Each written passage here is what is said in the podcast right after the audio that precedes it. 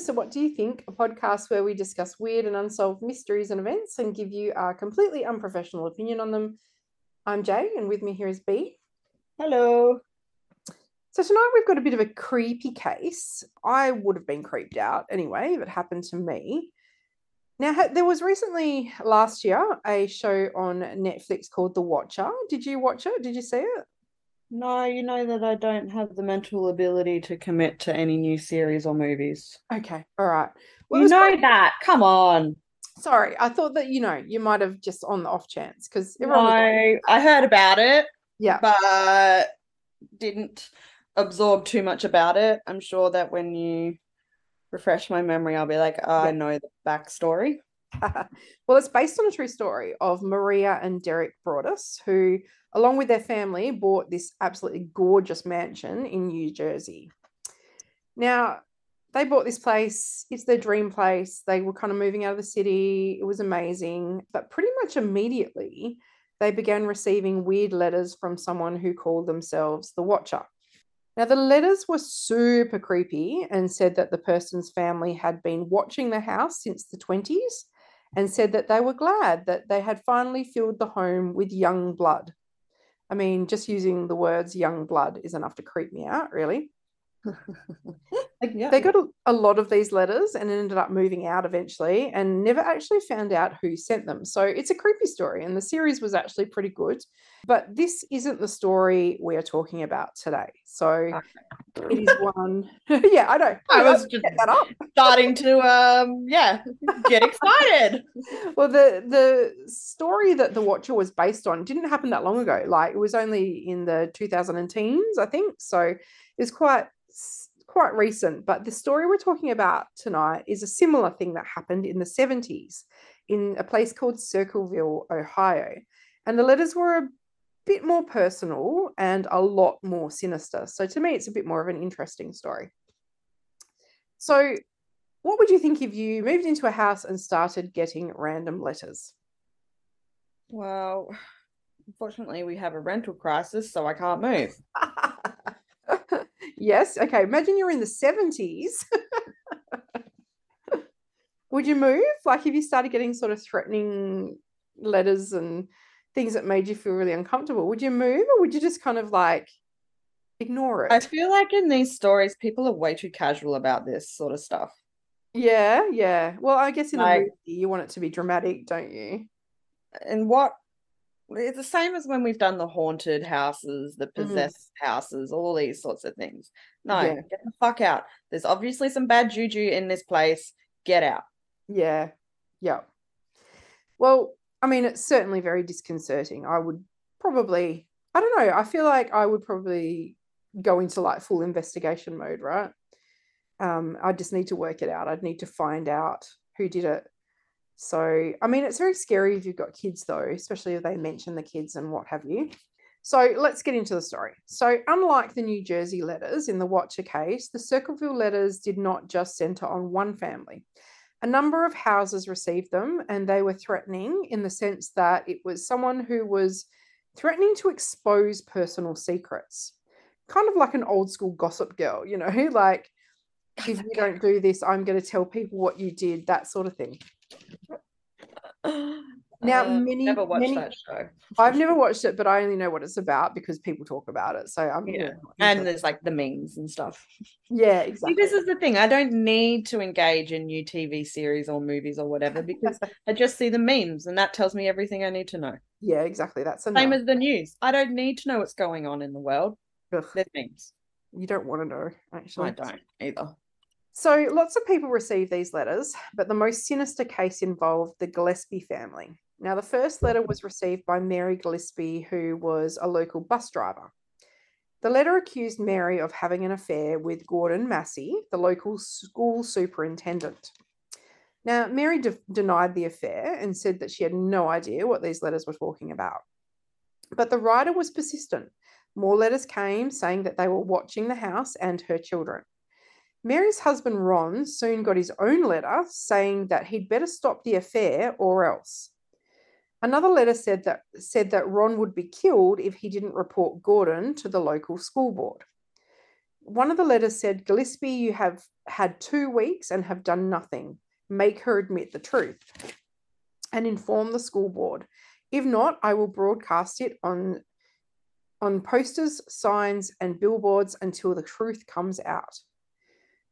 Another letter urged Ron to kill them both. So I don't know. What are your thoughts so far? I mean, to me, it sounds like this is someone like I'd be looking at the the wife of the superintendent, maybe like someone who really wants this affair to stop if it actually is an affair. Yeah. You'd be looking at the wife first. Yeah, right. Like I'd be thinking, does Gordon have a wife? Does he have kids? Does he have adult kids? You know, that could. But is Gordon also receiving these things? I hate it when it's like the mistress is. Yeah, the only one at fault. Yeah, the only one at fault. No, fuck off. Yeah, Gordon is as well. I know, right? Fuck Gordon. Screw him. yeah, exactly. So yeah, I'd be looking sort of at Gordon first and his his very close inner circle, seeing what's going on there. It also could be Gordon as well, his way of getting out of it guilt free. Yeah. Well, Mary denied though. They both Gordon and Mary were both like, we have no idea what this is talking about. We're actually not having an affair. But of course they would say that. Mary did have her own theory. Um, a guy that she worked with named David Longberry had been making passes at her in the office and she had rejected him he'd not taken this very, very well, and he was still really salty about it. I mean, she's married for, for God's sakes, mate. Like, piss off. Oh, why won't you have an affair with me? Um, go away. Men. Yeah, I know. 70s men, right? The 70s were a different time. Um, it was, although I find it strange because I don't know, I feel like it was the norm. It was accepted for men to cheat on their wives, but the wives were expected to be oh, yeah. True. Gender dynamics. So Fuck off. gender dynamic. I, I want to cheat, I'll cheat. That's not true. I wouldn't do that. But yeah. But I, if I want to, I will. If I wanted to, I should be allowed to. Okay. Yeah, exactly. So Mary thought that it could possibly be this guy. Now, the Gillispies only told three people about the letters. They told Ron's sister and her husband, um, which were Karen and Paul, and also they told Paul's sister. So otherwise, no one else knew about it. Paul decided to do the best thing he could do, and he wrote David a letter. So once Mary was like, There is this mofo at work. He keeps hitting on me. He won't take no for an answer. I reckon it's him. David's like, Right, I'm going to write him a letter. okay, that all sorted out, you know. Awesome. Yeah. So the letter basically called him out and said, "Hey man, we know that you that it's you, so stop or we're going to take things further." Now this seemed to actually do the trick because there were no letters for a couple of weeks after this. And I guess it, it was like, okay, Creepo was David, it's sorted out, time to move on now. Imagine Mary going to work after that. Awkward. yeah. Oh my God, I'd quit my job, I reckon. So everything seems to go back to normal until August 19th, 1977, when Ron gets a phone call. Now, we don't know who the caller was, although I think that we can probably assume that it was the letter writer. We don't know what exactly was said, but Ron is mad when he gets off the phone. He is pissed. He goes, grabs his gun, and says that he's going to go see the letter writer and sort them out once and for all. So he just takes off with his gun. Now, a few hours later, Sheriff Dwight Radcliff calls in a car crash, and Ron Gillispie is dead inside. He had fired his gun at one stage, but he himself was not actually shot. He had actually died as a result of driving into a tree. Now, strangely, Sheriff Radcliff declared that the crash had been a complete drunk driving accident, nothing to see here at all. All of Ron's family and friends said Ron was not a drinker and he definitely had not been drinking that day. So this is odd. All of a sudden, we've got a bit of sheriff dodginess here. I don't know. What do you reckon about this? I hate it when there's sheriff dodginess. Yeah, don't interject in shit, man. Like, just because you don't want to do some paperwork or a murder investigation, don't just fob shit off. Do your job. Be better. Yeah, yeah, that's it. So, I mean, then we've got questions like was this just a lazy sheriff or was this a cover off of some sort like was the sheriff involved or knew the person that was involved maybe blood alcohol was tested and it was 0.16. So, you know, that would change the narrative because he would have had to have had to stop and drink on the way. And a fair amount of alcohol too. 0.16 is quite a good level of alcohol. You know, mm. you'd be quite drunk if you would had that level. So not only did he storm out of the house not having drank at all that day, and he wasn't a drinker, but he goes and he stops along the way and drinks a shit ton and then gets in the car and goes and has a crash. Like it kind of changes things when you think about it that way. I don't know. It just, yeah, I don't know. It makes it a lot more weird. Mm. The, another interesting thing was that the sheriff said that he did consider foul play at first, but that the person that he thought might be involved took a polygraph and passed it, so he ruled it out. Now, there's no information at all on who this other person was or how they were involved or anything like that. But apparently, the sheriff had an idea of who it could be at first. But again, polygraph. I mean, we we know that polygraphs are not an exact science. Just because you pass it doesn't really mean anything. But interesting. I would love to know who that person was. You know if I had to guess, I'd say that Mary could have told the sheriff about the writer and how she thought that maybe it was David. So maybe it was David that took the polygraph and they looked at him. So I guess like you've got to start to think like, how do we put this narrative together? So he gets a call, goes off, drinks a lot, even though he's not a drinker, fires his gun at someone, crashes his car into a tree, I mean, I'm just not sure how that all works. I can't really put that together in my brain, you know? He was out he was alcohol. yes, that's it. You've solved it. that's how I because he wasn't drugged, he was alcohol. He was alcohol. You know what I'm trying to say? He was drunk. no, as in someone made him drink the alcohol. That's what I'm trying to say. it was forced ingestion. Okay. Not like, but how do you say that? Because if someone was drugged, you'd say they were drugged. If someone was force fed alcohol, you'd say they were alcohol. Okay. All right. Well, that's my new word for going forwards now for that. the technical term. Because I've been watching a lot of Law and Order. Oh my God. How can you not have gotten through it all yet? Jeez. Because I started it again because oh I love my god. I don't want to hear about it anymore. okay, this is how bad it is. So I went to my last psychology appointment for the year. We can keep this in in the podcast. I don't care. People can know that I'm seeing a psychologist. Um, and I talked about Law and Order SVU in my psych appointment. and that's when the little box was ticked. And now that I think back, I feel like she aggressively started writing on her notepad. oh dear. Anyway. patient, patient feels that they are living in an episode of SVU. Delusions tick. She's um, got a weird obsession with Detective Stabler and Detective Benson.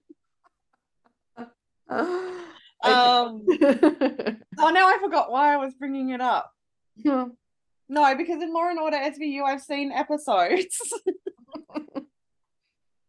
I can't even say this without laughing because I sound insane.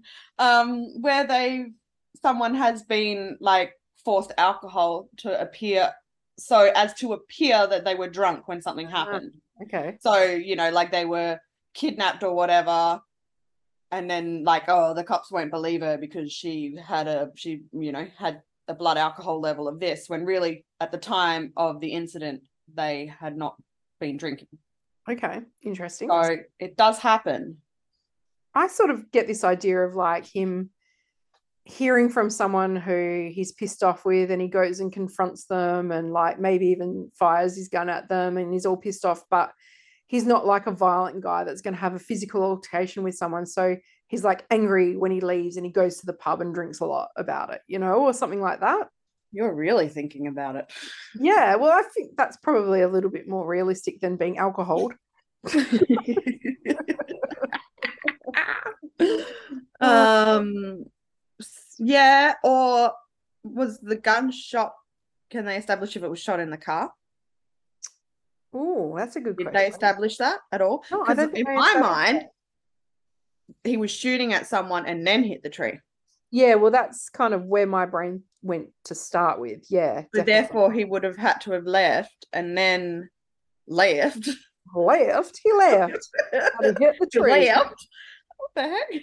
He left, and um, maybe he went looking for someone and couldn't find him, and then he went to drink. Maybe, maybe. And then he left again, and then found them and shot at them, and then hit the tree because he wasn't concentrating and he was intoxicated. Entirely possible. All of these situations are entirely possible for sure. Now, the other person that was confused and a bit pissed off about the managing of the whole thing was actually the writer, because as soon he soon started sending out letters to many Circleville residents, and these letters said that Sheriff Radcliff was orchestrating a cover up in regards to Ron's death. So the letter writer was pissed about it as well. After Ron's death, Mary did start a relationship with Gordon Massie, the guy that she'd been accused of having a relationship with, but they both say that it kind of happened after Ron died. So convenient, maybe, truthful, maybe, don't know. We'll just leave that there.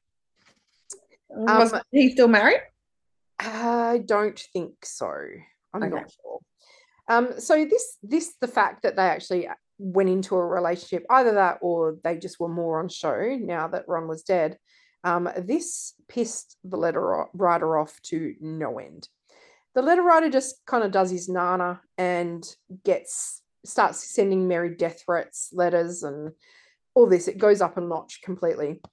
So I guess it's possible a relationship formed later because this was all like six years after Ron's death. So, you know, it wasn't just a couple of months after Ron died, it was six years later.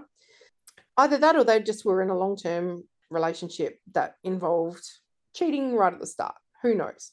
The letter writer was livid with Mary. And not only was she getting these letters, signs started getting put up all over Circleville accusing her of adultery and calling her horrible names. On February 7th, 1983, Mary was drinking the school bus. Uh, sorry, drinking. I, have got drinking on my mind now. On You've February, been alcoholed. I've been alcoholed. I know. I know. Alcoholed. On February 7th, 1983, Mary was driving the school bus route when she came to an intersection and she saw a sign that was saying obscene things about her 13 year old daughter. She's like, oh, hell no. And she gets to go, she gets down and she goes out of the bus to go and pull it down. Just as she's about to pull it down, she notices some twine around it and she traces this twine back to a box. She thinks this is weird and opens the box up and finds a gun ready to go off. So the sign had been booby trapped to presumably kill her when she went to pull it down. So we've gone next level now. Police are called. We've got the Ohio Bureau of Criminal Investigation getting involved. Shit's just gotten serious all of a sudden, right? So yeah, the thoughts. OBI, not the FBI. Yeah, OBI. Um, so what are your thoughts on this? Like, this is next level, right? Someone's been holding a grudge for a really long time. It's like Tom and Jerry cartoon. Yeah, like I don't know. Uh, to How me, booby trap to, for a gun to go off, right? Like, how is it like? Yeah, the mechanics of it. it, it you'd have to put. Where's the gun? I'm assuming the gun is pointing. The barrel is pointing upwards. Yeah. So when she opens the box and she's looking in the box, it's going to shoot her. Well, no, when she takes the sign down, it's supposed to shoot her. She could quite easily open the box and it was fine. So okay. yeah, I don't know. Whoever did it wasn't great at booby traps. Let's just say that. So obviously, this person's got some serious mental health issues. Um, they are obsessed with Mary, obviously, but now they want her dead as well. I mean, it's very creepy.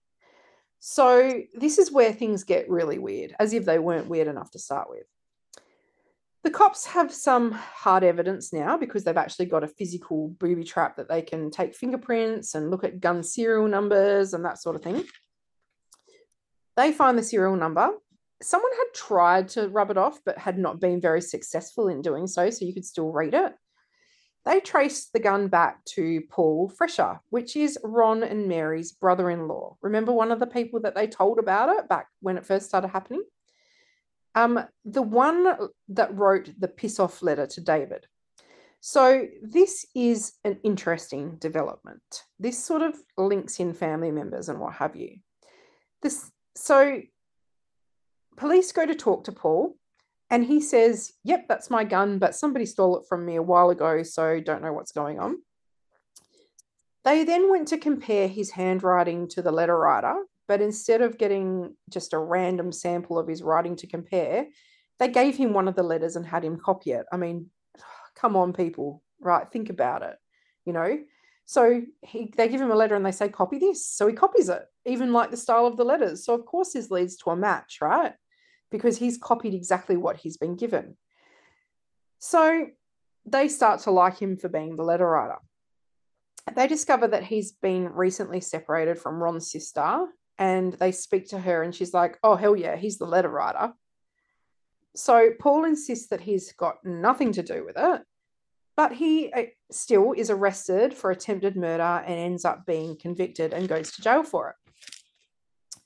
So I don't know. What do you think about Paul? I mean, all they've really got is a gun with a serial number registered to him and then handwriting, which is really tainted because it was produced like it wasn't something that was like an organic comparison of what his handwriting actually is like. So I don't know. You can't go, we want to take a handwriting sample of your handwriting and then give them the piece of paper. Even you can't even I don't even feel like you can ask someone to write something for a sample match. Yeah. yeah. I feel like you have to literally get a document that they have written previously because they're gonna be know they're gonna know what you're looking for. Yeah, I know. And I know that like if you were the person that wrote the letters and someone says, write something down for me, like usually you'd be like, you wouldn't write the way that you usually write. You'd be like, oh my hmm. God, what if what if it matches? I've got to write a little bit different or whatever. But this guy just copies it outright. Like he just yeah. know what was he thinking. So so yeah, I don't know. If it was me because my handwriting changes every day. So yeah, so Paul's in jail. Uh, he has been convicted of attempting to kill her. So yeah, what do you what do you think about Paul? I mean, it's a bit random and out of left field. I guess the thing that sort of connects it for me is that he was one of the original people that had been told about the letters. But other than that, I can't really. I mean, guns go missing. Serial number did attempt to get filed off. So potentially that sort of suggests that maybe it was him doing it. I don't know. What do you think about Paul? I know that guns I mean, it was the 70s, so it's probably like, eh, willy nilly, things go missing a lot. Like, mm and they don't think anything of it. Like these days, I think if they were, um, if a gun was to go missing, you'd probably report it straight away. Mm. Um, the fact that he tried to file the, the numbers filed off means it's either him or someone connected to him. Yeah, connected to him. Yeah, it is strange that it was his gun of all guns. Like, mm. so somehow yeah, wow. someone has to be involved. Yeah, I mean, you don't rub off a serial number unless the gun can be connected back to you, right? I think it's probably reasonable to suspect him after all that. I don't know if it's enough to convict him, though. And, you know, maybe there was more compelling stuff that we just don't know about, but it seems a little bit flimsy to put someone behind bars on. I, th- I just feel like the investigation maybe could have been done a little bit better anyway. Yeah. So Paul spends 10 years behind bars, claims his innocence the entire time. And then something really interesting happens. For that whole 10 years that he's in jail, the letters continued. He even got one himself that said, Now, when now when are you going to believe you aren't going to get out of there? I told you two years ago when we set them up. They stay set up. Don't you listen at all? So there's still letters getting sent out and stuff. And you know, the jail they cotton onto this pretty quickly. So they make sure that he's got no access to writing materials. Um, and, you know, some letters were even sent while he was in solitary. So they put him in solitary just in case. And letters were still getting sent at the time. So he had definitely had no access to the post at the time that he was in jail. So that makes things a little bit more interesting, I think. Now, Paul was released in 1994 and has been very vocal in proclaiming his innocence. He even had a website. He even has a website dedicated to finding the truth in this case. So he has continued to try and seek justice and truth after everything, which is quite often a sign that perhaps you know he's not. Although he's already gone to jail for it, so it's not like he can get charged twice. Now he passed away in 2012, so we can't, you know, nobody's questioned him recently or anything. But to me, maybe is it possible that Paul's wife Karen may have been involved and actually tried to end up getting him framed? This we do know that they were going through a nasty divorce at the time, and she had access to his gun. His gun. He got custody of the kids after they divorced because she lived in a trailer on. She actually lived on Mary's property at the time, and so she it was quite a bitter divorce. So maybe she stitched him up. I feel like that could be a possibility. Pretty big stitch up. Pretty big stitch up. Pretty extreme thing to do, um, given you potentially could have killed your sister-in-law for starters, if you know your mm. booby trap had gone off properly. So yeah, I don't know. How do you feel about Karen for a suspect? I feel like there's a possibility there. Yeah, I still think it's a lot of overkill for a divorce. It is overkill, but people have, you know, overkilled for less than that yeah, before. That's true. Mm. So yeah, I don't know. I think that we need to put a pin in Karen. Yeah. So who else could it have been if not these two?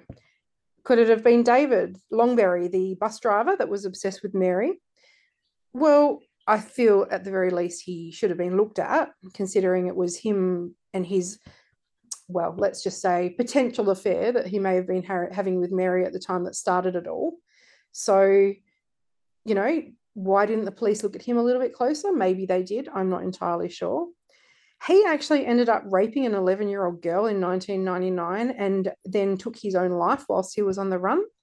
So, not a very nice end to everything there. No. So, which really do- isn't connected to the whole letter writing situation, but kind of shows some unhinged behavior, shall we say? Yeah, definitely nothing really solidly shows that he's the writer, though. Like I said, those two things aren't really connected to one another.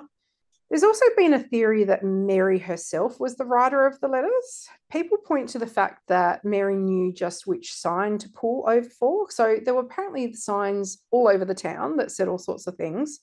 Um, and it was just this one that happened to have a booby trap on it that she pulled over to pull down.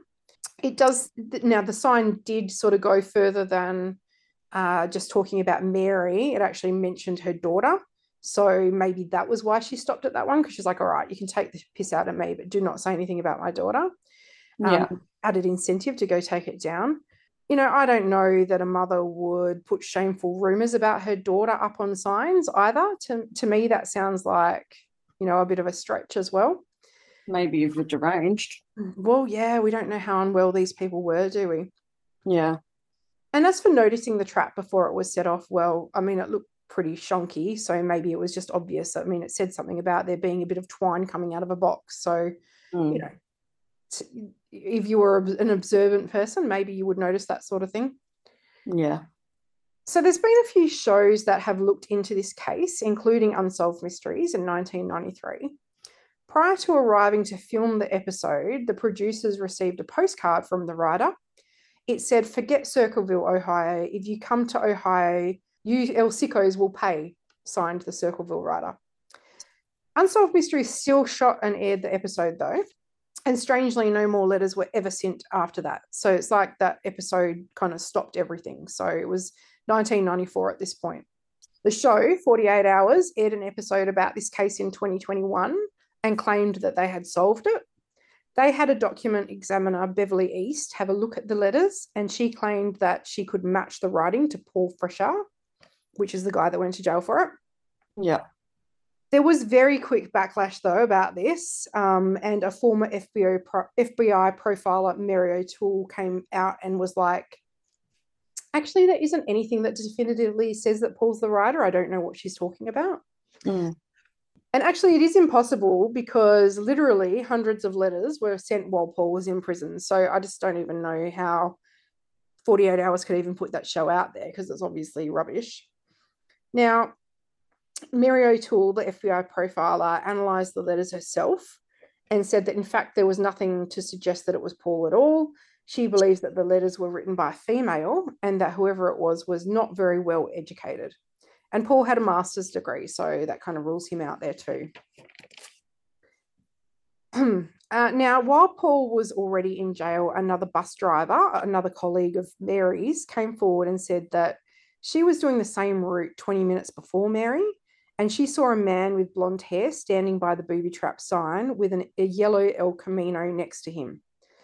Now, Paul has dark hair, so wasn't the guy, but Karen was dating a blonde guy at the time, and her brother drove an El Camino. So Karen was the sister in law. The police did not follow up on this tip for whatever reason, I'm not sure. So that was interesting. That's a potential link to Karen. So was it just like a bit of divorce thing? Why would she focus so much on Mary and David? Like I, there are so many questions I have in this in this story. I don't know. What are your thoughts? I don't know. Like she could have got other people in trouble. Well, she did. Someone, if it was her, someone's dead. Yeah. And someone Yeah. else could have been dead.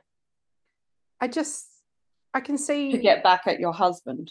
Yeah, that's it. And but she was still with him when she started writing the letters, or was it sort of two mutually exclusive things that just kind of blended into one? She started off just sending letters to everyone in the town for shits and gigs, you know, like just because Yeah. she wanted to sh- stir shit around town.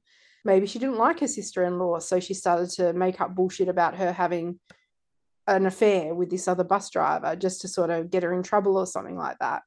But then the divorce happened and things just got further and uh, yeah i don't know like maybe something just started out as something you know mischievous and stupid and became something a lot more sinister i don't know Mm. the booby trap was potentially you know i think karen was likely behind it but only as a way to get back at paul after the divorce like you know she's already got this situation going on by which she's sort of torturing her her sister-in-law but she kind of uses that to try and get back at him to try and frame him at the same time she kind of makes Yeah, maybe that's more likely. I can't see someone killing someone and then, well, yeah, I just can't see someone killing someone to get back at their husband. yeah well i suppose like we said divorces can be bitter Yeah. but yeah it's all just so bizarre i mean we we do have the gun being accessible by her a man present Yeah. matched her boyfriend at the time and you know just the general nastiness of the custody dispute and everything as well. So i mean maybe she figured that she'd get her kids back if he was in jail. You know maybe it was more of a custody thing than anything. Mm. also the fact that paul got sole custody of the kids says a lot. I don't think courts really like to do that unless there's something really wrong with what's going on with the mother's living situation. That's Um, yeah i mean usually especially back then courts Yeah. definitely more geared towards the mother than anything right Yeah, that's very strange. but yeah i mean it was clearly someone who was well connected who was sending the letters in the first instance anyway because they clearly knew a lot about everyone's business Mm, mm. the hundreds of letters outed so many people in so many different ways. There was things like affairs, addictions, pornography. Even the finger was pointed at Dr. Ray Carroll, who actually did Ron's autopsy as being a pedophile. So accusations were being leveled all over the place from these letters, and apparently some of them ended up being true. So, you know, and he that ended up being true, and he was actually charged and went to jail for pedophilia. So, you know, we I think we need to look to who would have had all this information. I wonder what sort of job Karen had if she had one at all.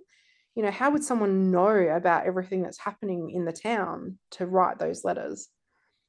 I think Mm. we also need to have a look at who died around the time that the letters stopped.